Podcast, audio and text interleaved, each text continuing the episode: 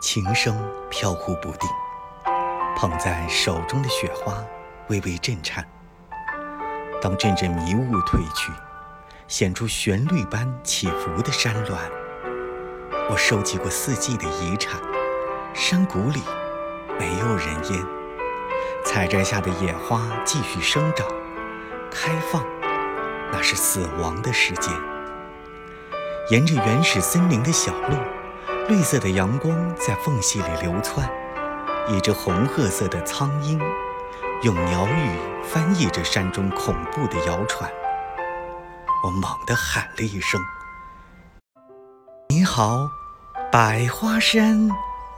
你好，孩子！”